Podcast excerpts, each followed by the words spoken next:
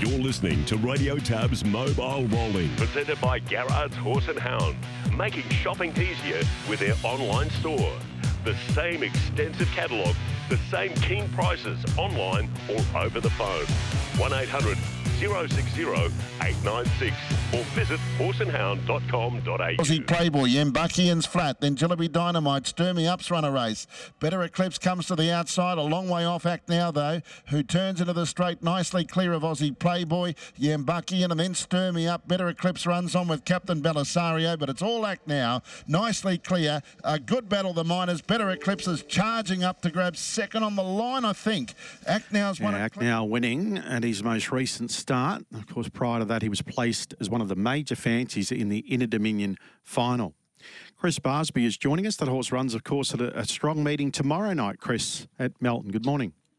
Yeah, Steve, good morning to you. Good morning, everyone. What about this for a stat? I think there's 37 horses by Emma Stewart heading to that meeting there tomorrow night. And I bet most of them are. 37. Hmm, and I bet a lot of them, their races they're in, well, certainly got strangleholds on the market, a lot of them. Yeah, absolutely. Obviously, there's going to be multiple runners in, in those races, given those numbers, but that that's just extraordinary. You, you think about the logistics involved, getting the horses there, all the gear, all the staff, all the drivers sorted. That's a uh, that's a busy night, no question about that. Chris, that horse you made reference to uh, earlier this week that trialled brilliantly at Albion Park Tuesday, Sure Thing Captain, a youngster. I did Yep. text Shannon Price subsequent to your our conversation, and the horse is going to run Tuesday, uh, the 27th. So Tuesday, Chris, that horse will make its debut. Sure Thing Captain. Well, we look forward to seeing him because, uh, as I said, Steve, uh, that trial was probably as good as you'd like to see from a horse when they I just step realised out she's on the phone. My apologies. I didn't know you had her lined up, so there you go. I'm texting her. I'm going well. Yeah. well, she can tell us. The horse is in on Tuesday. Shannon, good morning. Good morning, Chris. So he steps out on Tuesday. Fingers crossed. I've nominated him, and there were seven in the nom, so it's just yeah, you just got to wait for the race to get off the ground. Okay. Now, with that trial on Tuesday, uh, we replayed the concluding stages the other day, but did he go above expectations with what he delivered, or was that what you were looking for and hoping for on Tuesday? Um, well, there's two two ways to look at it. Uh, when he was in the free for all trial, we said, oh, you know, poor horse, two year old having his first ever trial. It's only had one education, having to go against the free for allers. They're probably going to go 55 or 56. And he'd only had the one education where he went two seven. So we're like, oh, you know, he can just do his own thing. And there was another two year old in there, and we thought, oh, well, we'll just follow it around and and you know run with it. And uh, yeah, at the 600 he was still travelling, and I thought, oh, this horse is going okay. So uh, yeah, and then he just pulled out and went past them. So it was a bit of a bit of a surprise to beat them, but yeah. Shannon, how much gate speed do you think the horse has got? Uh, watching that trial now, uh, obviously the horse was taken off the arm, um, but if, if it was a little let run early, how much speed do you think the horse has got, this uh, sure thing captain? Um, good question. I'll have to ask the horse that because he's yeah we don't know yet. He's just yeah, as I said, he's only ever seen the mobile and had one education, and then fronted up on Tuesday for his his actual trial. Um, and yeah, to do what he did, yeah, we're still learning, and so is he. So uh, how much gate speed he's got, I don't know just yet. Is that unlike you normally, uh, Shannon? Because normally you're very uh, tedious, meticulous with your programming. So only one education and then straight into a trial. Normally you like to give them a good foundation so they're they're you know full blown racehorses by the time they get to the track. So is that a little bit different? Only one education before a trial. We have done it before. It just depends on the horse itself. Um, you know how they handle getting up on the mobile and you know the day out and everything. And the first time we took him to the educations the week before, he actually went to sleep at the races and yeah, just got up on the gate and handled everything good. And we said, oh, we've got three. We'll put one in the trials, and he's the most advanced. We'll put him in and educate the other two. So um, he ended up trialling, and yeah, just went way beyond what we thought he'd go. Um, you know, we know he's got a motor, but yeah, usually we we do give him two educations and then a trial. But uh, he sort of yeah, he showed on Tuesday he goes a bit better than like and a bit smarter than the average, you know, other ones that we've sort of fronted up with. Adam Sanderson drove him in the education. He drove him in the trial. What, what's the feedback been from Adam?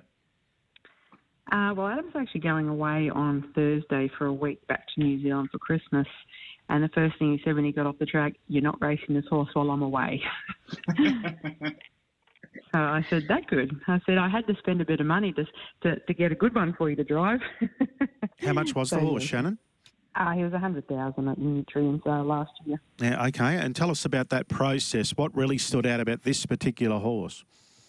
Um, well, I, I went down there to the first ever Nutrien sale just to have a look and, you know, get the gist of it. And I saw the catalogue was good, and I went through and selected all the ones that I liked. And I think there was you know, probably probably had twenty or thirty to look at, so there's always always a busy time. And uh, went down the day before, and I had a good friend of mine, Janice Bryant. Um, she does chiropractic work on the horses for me, and she came to the sales. And uh, yeah, we went around with Jess Tubbs and, and Greg Sugars and that, and Amy and had a bit of a laugh on that. And I I singled out a couple, and uh, both of them were Lauriston Bloodstock horses, and both of them were Captain Treacherouses. And Janice actually persuaded me. She said, "Oh, she said this one, which is the one that I bought, is actually more of a, a two-year-old than the other one. It was a lot bigger horse.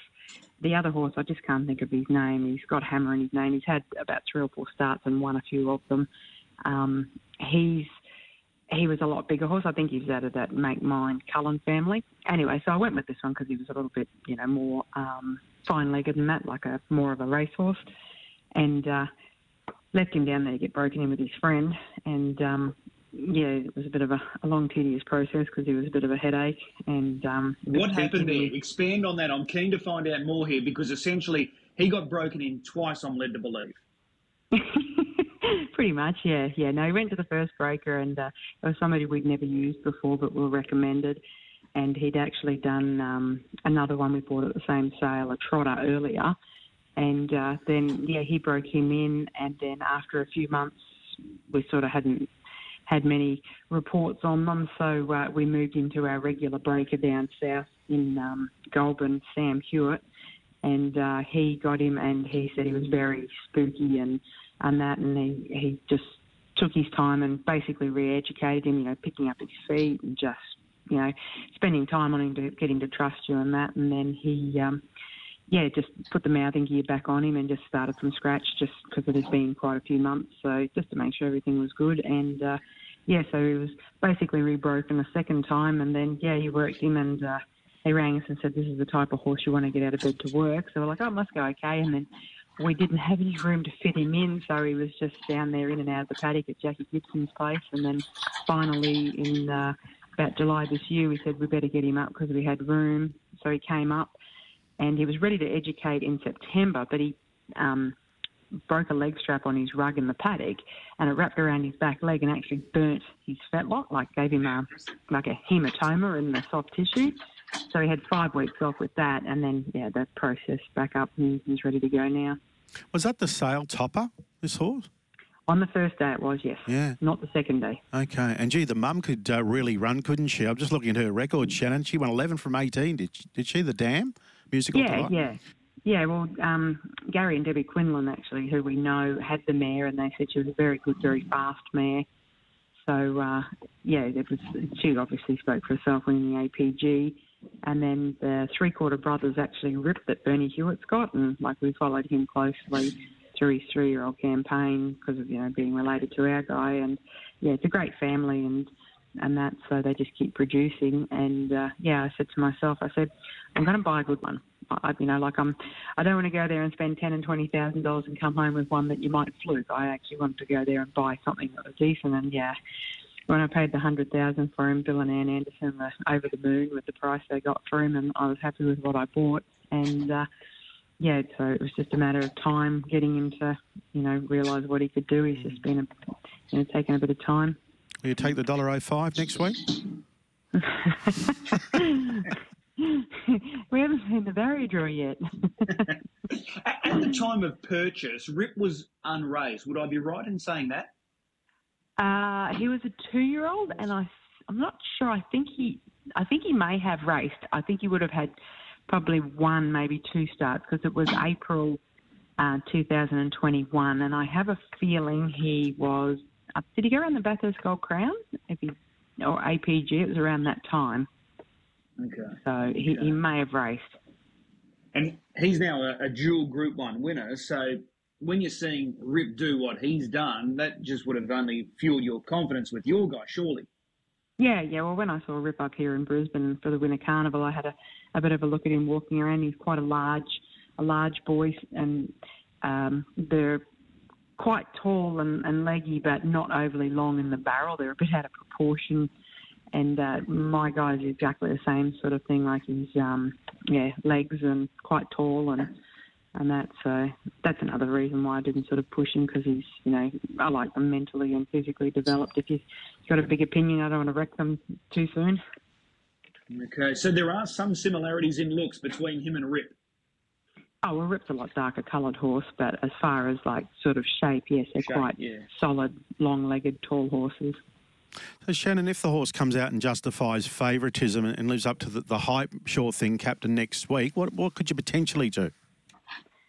Uh, I was speaking to Shane Graham the week before about his uh, yearling that they educated out of Bronsky Gorgeous that he drove, and because I didn't know what time they went or anything, no one had a stopwatch, and I, he, I said to him, I said, your one went good because he's relayed to speak the truth, and he says, yeah, yeah, he's a nice horse, and I said to um, I said to Shane, I said, oh, I'm hoping my guy might be a Derby horse next year, so um, you know, your horse went quite good running second to him anyway, um, I had a look at the programming and that, and um, I put him in on Tuesday. And as uh, I'm under strict instructions from Adam, don't race him while he's away. There was a twenty thousand dollar race next Saturday night, but I'll bypass that just so he can win a two year old. And then there's a Simpson Memorial down at Menangle in the end of January. If he keeps shaping up and goes like what we think he can, I'll take him down there and just race him down there and see if he may be able to squeeze into a derby heat or something like that. Okay. Well, there's a lot to look forward to. You just mentioned another horse's name there, Speak the Truth. This is a horse that I've got any amount of time for. He's blessed with great ability, but he uh, had that little injury setback which ruled him out of the carnival earlier this year. Is there any, update on Speak the Truth? Speak the headache, you mean? No. No, no, no, no. He's he's back. Um, yeah, no, the hoof's growing down really good. You can't see, um, but he's had the issue. It's all it's all growing out. But he he um, had a good spell, and he's back in the water walking now. He's put on way too much weight, so he's in there trying to get some weight off him. And uh, yeah, he'll be back. Um, we'll just take our time working him up because he's got uh, the winter car now. Breeders Triad, Winter Carnival, maybe the um, Eureka later on in the year. So we'll just uh, yeah take our time getting him up because, as I said, he's quite a, a solid boy now. So he's um, It's a hot crop, though, work. isn't it? That three year old crop. Yeah, yeah, it is. It's going to be a uh, a good um, yeah good test because like yeah we saw it Leap to Fame did some of them down there. So you know you would sort of say he's the benchmark, and I'm lucky enough that he's in our backyard. That you know if my guy can keep up with him, it gives me a bit of an idea of you know where we should aim for with him. But you do like this horse, don't you? You, you rate him really highly. Um, without being too forward, yes, he's a he's a he's a very good horse. Um, we haven't seen the best of him yet. His his last run was one of his good runs, one of his better runs, but he's very um, you know same again. We don't punish them too much early. Um, we like to save them for you know the the big dance and that. So teach them to race and be a real racehorse before you you know you go tackle the big boys. But yeah, he'll he'll get there. Okay. I know it is Christmas time, but it really is Christmas time for you because all the catalogues are starting to be uh, sent out in the mail. So your letterbox is starting to get filled up with these uh, catalogues, whether it be here, there, or anywhere. So you love this time of year when you start scouting, you know, potential buys at the sales uh, in the next couple of months.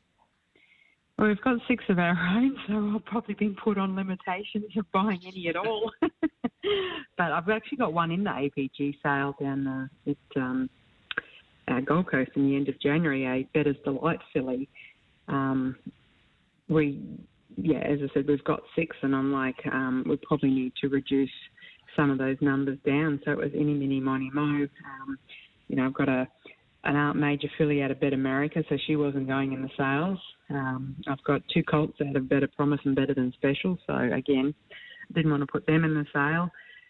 A half sister to Some Moment Somewhere, couldn't put her in the sale because it's the only filly I've got out of the mare, and then that left um, the filly that I put in the sale. So I guess she just lucked out as, as the only one that I could put in there. So you know, she is for genuine sale for the right price. But yeah, as far as I haven't, I've only got one catalogue so far, and that's the New Zealand one. I'm still waiting on all the others to come, but it yeah occupies many an hour to read them.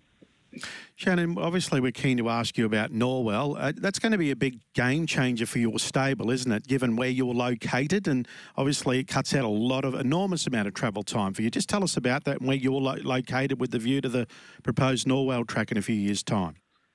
Um, I, I think we drove past the site last week. I think we clocked it at about six minutes, so it's going to be nice and handy, and traffic shouldn't be too bad. Um, yeah, traffic will be good once they put the Coomera connector road in from the north of the Gold Coast, connecting up with around the Ipswich motorway.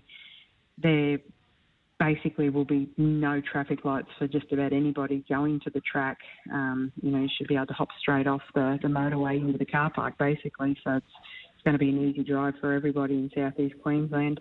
Um, it's going to be very exciting when it goes up. We're, they're looking at doing something that's, you know, not been seen before. Um, utilising the uh, the area, you know, what, what's around here and that to um, you know, its fullest advantage. So it can be a uh, multifunctional complex that's not just for horse racing. So we can, um, you know, if we can make it something that can earn the industry money, you know, through other avenues, then obviously that's a good thing because it's an increase in prize money for everybody. So, you know, time will tell, but you know, there's going to be more announcements rolling through you know, every so often about what's happening and, you know, industry meetings about, you know, getting everyone's opinion on the entire place. So the whole, it's, you know, it's our future and everybody gets a say of what's going to happen. So it's going to be quite an exciting um, time for everybody. Oh, it certainly is. Just in regards to the area when heavy rain hits that area, and you know it so well, it's all full of cane fields there. Uh,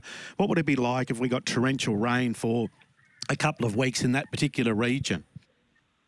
Well, last actually earlier in this year, I had just over two meters of rain in the first like February March of the month of the year, and uh, you know it just it, the the flooding came up. I could didn't didn't miss working the horses a single day, and it went back down again. Um, it drains quite quick because of all the canals around here. So um, if they have a good surface on the track, it'll withstand any amount of rain you want as far as that goes. Um, obviously, you know you've got to put a good foundation down onto the, the ground because it is a it is a clay soil. And when we built our track here, we actually um, put down road base first, and then put down crusher dust, and then we've got the sand on top. So it's like our track's like really really solid, and it has not shifted or, or or sunken one millimetre anywhere. So if they put down that really good foundation, it should be a track that races any time, any day. Um, um, as far as the rains go, we don't get very many storms down here. We will get the, the coastal showers, um, and that's that's the more sort of rain. Um, it's not like Brisbane where we get those storms where it doesn't rain at all and then it just storms and you lose your, your meetings. This is more of a um, a steady rainfall. So as far as that goes, it's a um, yeah. as I said, I've coped. Like I haven't lost a single day's work here on my track, and it won't it won't have it won't have as good a surface as what the racetrack has, so it shouldn't be a problem all the rain. What size track would you like to see built there? Um, I've been asked this question once before, and my opinion is I don't believe the radius of the corners should be any greater because the more time you spend going around a corner, the harder it is for horses wider and wider on the track. And it also slows them down going around a corner than in a straight line. I believe 1100, 1200 would be satisfactory, but add the size from Albion Park size, the extra 100 to 200 metres on the track in the length of the straight, because you see a lot of horses lie down the outside and miss by a metre, two metres, and if they had that extra 50 metres, I think it would add a different result to a lot of races. So my thing is keep the same size radius of the corners, but add the, the different size of the track into the straights. Okay. Okay. Um, people are saying all sorts of things as far as, you know, mile, 1400, 1200 with a shoot, 1,000 metres, and then looking at a 1,000 metres going back old school way, 10 off the front. Any merit in any of those ideas? Um, as I said, it's going to be something that's probably not been seen before. You know, like we're so set in our ways in Australia where we just have the traditional oval. If you start thinking outside of Australia and go and see the world and what a lot of the European tracks and that do, they use a multi-purpose track where they have a chute for like a basically one corner, like a, a 90 degree corner um, into the mile racing. Um, you know, you, you can have if if you build it right the first time and have it as a multifunctional where you could build the track to have a straight race like they have at Flemington, like you can have a straight mile race, you can have a shoot race with a 45 metre, uh, sorry, a 90 degree one bend. You can also add the oval to it as well to have greater than mile distance racing. So if you do it right, and then you can also have your one and two rows depending on where you start. Like you could have one row in the chute. Um, if you do it right the first time, providing you know it can be the logistics of it can be done, you could have a three tracks in one to add something that nobody in the world's seen, and that's combining tracks from all around the world into one. Okay. Well, plenty of food for thought. There's no doubt about it. It's going to be very interesting. I say Shannon should put a hard hat on and get a reflective vest and go out there and tell them what yeah. to do. you go, no, girl. No, no, no. There's plenty of people. There's plenty of people for that. But yeah, it's it's just all ideas. And I mean, you know, we have to think outside the box because you know, we start we start doing yeah. following what everyone else has done. I mean, I've been to Menangle and race there and seen it live, and from my personal view, I'm I'm half blind as it is. I can't see where they are. Like when Van Sang won, I had to rely on the five second delay on the Sky Channel TV to realise that we'd actually won the race. And that's, um, you know, something, again, you know, you want the spectacle. We're, we're at such an advantage at Albion Park where we have the live feed, and I watch the races down the stables on the live feed. So it's as good um, as watching them live. But um, you know, like we, we, we just yeah, we need we need to think outside the box and have that all the different advantages. And yeah, I that was one thing about the shoots. You know, where is it going to be? How's the start going to be? You know, there's ideas of you know the, the drone camera and everything like that. We saw that at Redcliffe last night. That's a you know great initiative here, where you know if you do have a shoot start, you can have it beamed live TV onto the racetrack and the shoot could be wherever it wanted to be, and you can still see the actual start of the race. So there's, you know, with technology in that, as I said, we've just got to be a little bit further forward and create something that everybody looks at and wants to take our ideas. Hmm. Be bold, be bold. One final one before I let you go. Will you win the Vicbred two-year-old trotting colts and geldings final next uh, week? Gee, wouldn't that be a dream come true? Where did it come from? Uh, I saw it advertised on the harness trading ring on the computer, and we were actually Mitchell and I were having a bit of a joke, going, "Look at these low-rated horses. They want so much money for them." And and he said, "Look, there's a 40 rated they want twenty-one thousand dollars for." So I looked it up and I said, "It's a trotter." I said, no wonder. And it's only two, so it's actually on a good mark.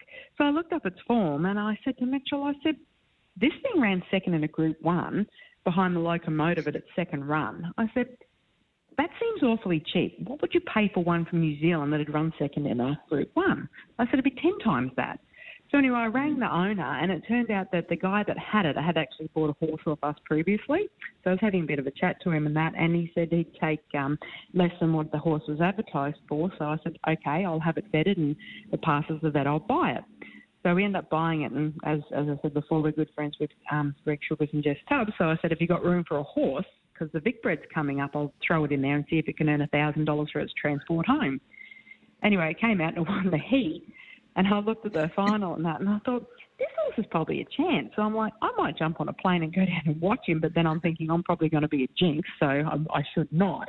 But um, yeah, if it came out and won it, it'd be a bit of a an amazing story how it's paid for itself. But uh, I didn't tell my mother anything about it because she's not really a fan of the trotters. And I said to her on Tuesday, I said, I bought you a Christmas present. And she said, What? I said, I bought you a two year old trotter. And she nearly fell over. And I said, I know a good daughter. This is your Christmas present. and then I said, it's going to be one of the favourites to win a $100,000 race. I'm, I'm the best daughter in the world. Anyway, she didn't agree with me. So if it wins, maybe I might be the best daughter in the world. Well, time will tell. And you don't have to wait all that long. It's only next week. So I know. fingers crossed. Hope so. Could be a big week for you. Sure thing, Captain Tuesday, and then uh, what is it next Friday or Saturday for that big Saturday. New Year's Eve. Yeah, New Saturday. Year's Eve. Yep. Well, good luck. Thank you. Shannon Price, interesting comments. Chris, Matty Young's joining us. Matty, I reckon they just should have, they really backed off the speed there f- the first half last week in that Golden Nugget.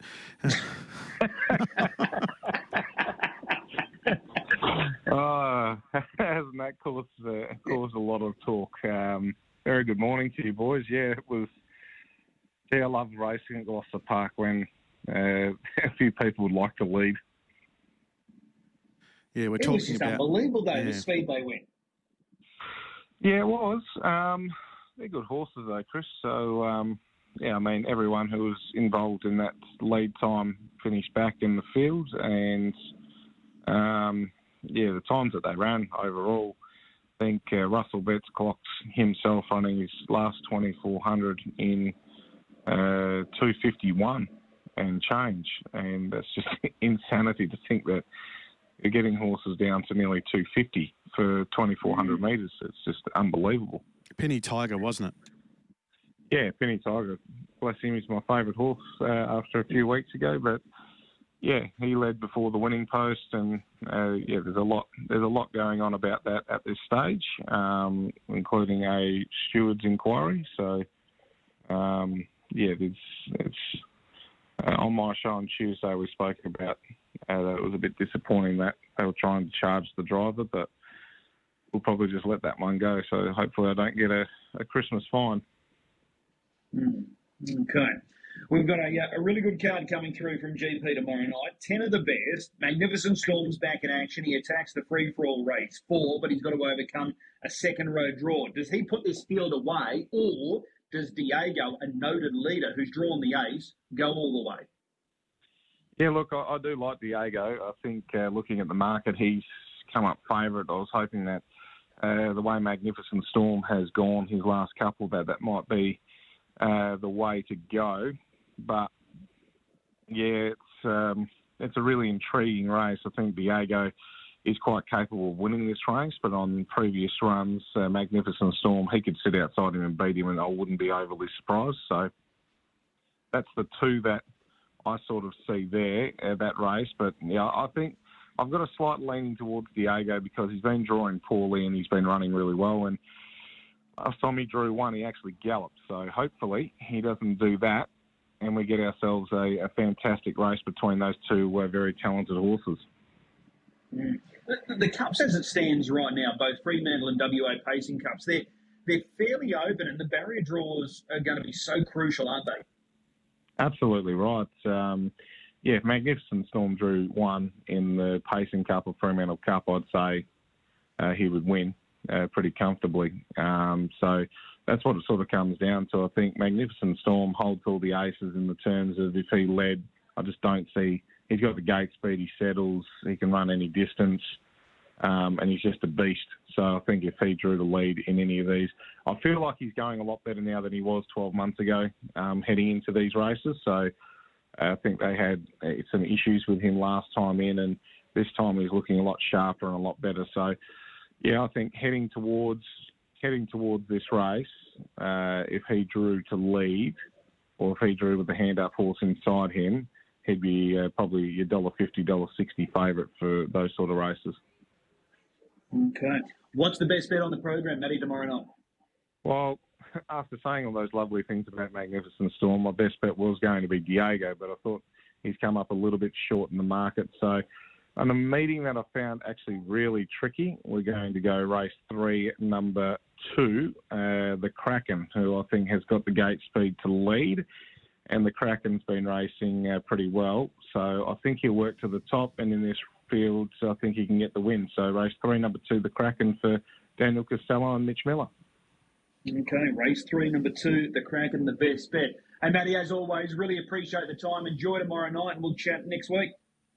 Cheers, boys. Merry Christmas to you both.